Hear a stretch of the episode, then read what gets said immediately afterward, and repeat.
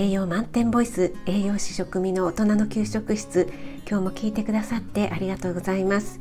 このラジオは聞くだけであなたも今すぐ作ってみたくなる聞くレシピ栄養のこと食べ物のことすぐに役立つミニ知識をなるべく分かりやすく配信しているのでぜひフォローしていただけると嬉しいです。YouTube、インスタ、Twitter もやってますのでそちらの方もよろしくお願いします。はい、えー、今日の料理ライブに来てくださった皆様休日の朝そしてお仕事前の貴重なお時間に来ていただいた方、えー、初めましての方もお立ち寄りいただいて本当に嬉しかったです。ありがとうございました。え今日のライブで作ったアスパラを使った料理2品はインスタの方に画像をアップしましたのでえポチッと見ていただけると嬉しいです。金曜日の BB さんとのコラボライブで作った豚肉のプルコギこちらもアップしています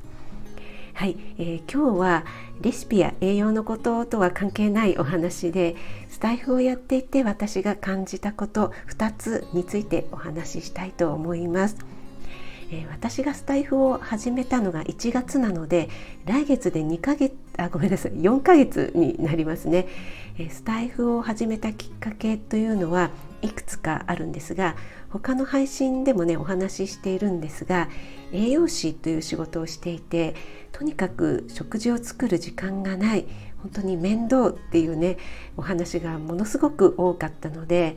これだったら時間がなくても料理が苦手でも作れるかなと思ってもらえるきっかけを作りたかったっていうのが一番の理由です。やっぱり食事は毎日のことですからいつも買ってきたものばかりだとね高くついちゃうし、えー、添加物とか油も気になりますよね、えー、お惣菜はね揚げ物が多いですからねえー、もちろんあの時間がない時なんかに上手に利用するのは全然ありだと思いますが意外とね思い込みだけでやってみたらさほど手間もかからないし手作りも悪くないなって思っている方もいると思うんですよね。はいそれでスタイフで私が感じたこと1つ目は実際に作ってみてくださる方がとっても多いということです。え作ってみてくださるだけでもとっても嬉しいんですが作りましたってね報告してくださる率がとっても高いんですよね。これはね本当に一番嬉しいです。栄養士やってて、えー、何が嬉しいかってこれがね本当に一番嬉しいです。作った写真までね撮ってくださったり子供が喜んで食べましたでねお子さんの写真をツイッターに載せてくださったりとかねもう本当に最高ですよね。私はね保育園の栄養士を7年ほどやっていまして毎日毎月ですね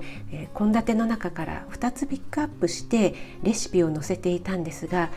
まあ作ってくれる方はねほとんどいなかったです。えー、保育園ママはね、えー、お子さんも小さいし忙しいから仕方ないとはいええー、本当にね悲しいくらい作ってくれないです。え興味がないのか忙しいのかねわからないんですけどもなのでね昨年度は毎月の献立表に載せるレシピとまたそれとは別にアンケートをつけたレシピカードを作って玄関にね自由に取れるように置いてみました。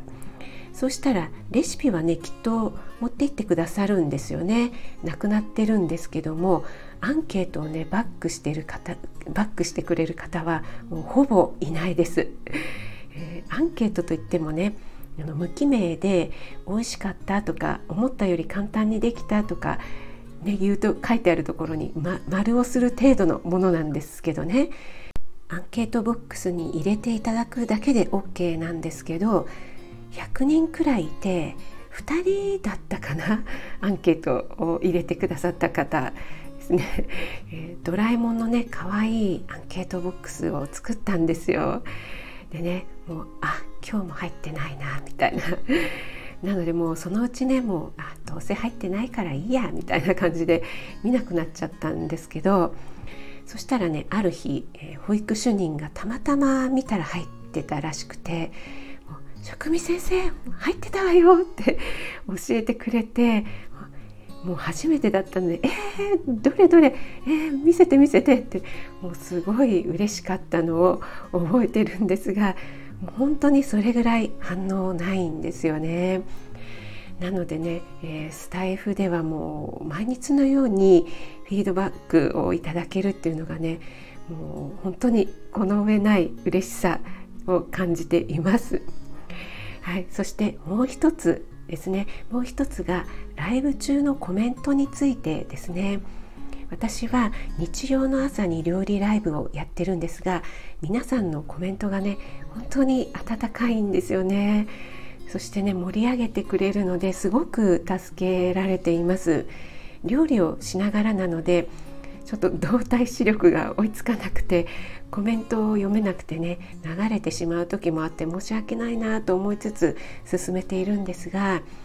えー、先日のね初のコラボライブの時にこのコラボをやろうと思ったきっかけを教えてほしいっていうコメントをいただきましたでその尋ね方がですねライブの進行の邪魔になってしまったら申し訳ないんですがもしよかったらみたいな、え、そんな感じだったんですよね。その気遣いが何とも奥ゆかしいというか、え、そこまで気を使ってくださるなんてありがたいなとねしみじみ感じました。えー、栄養士はですね常日頃文句を言われることに慣れていますので、えー、大体ねもう本当にズケズケ言われて板挟みになることが多いのでねこんな気を使っていただけるとね本当にうるうるしちゃうんですよね。はいありがとうございます。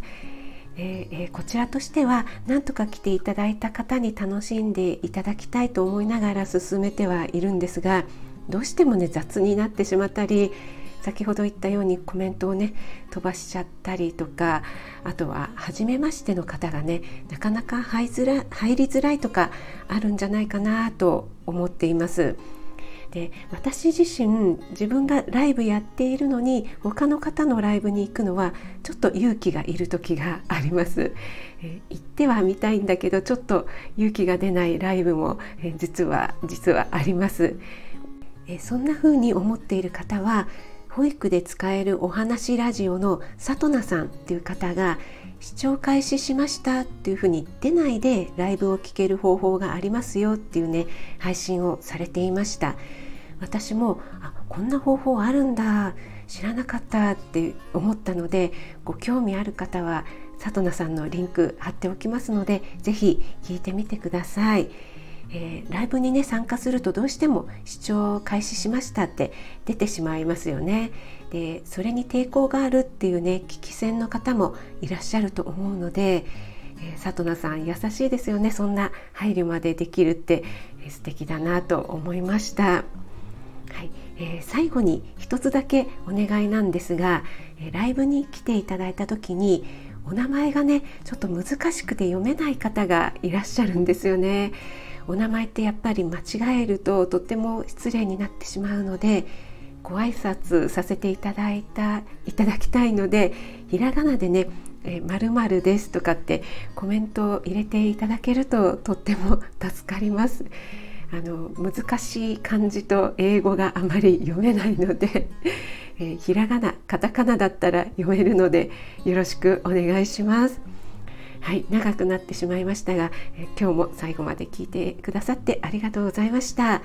あなたが美味しく食べて美しく健康になれる第一歩を全力で応援します。気軽にコメント入れていただけると嬉しいです。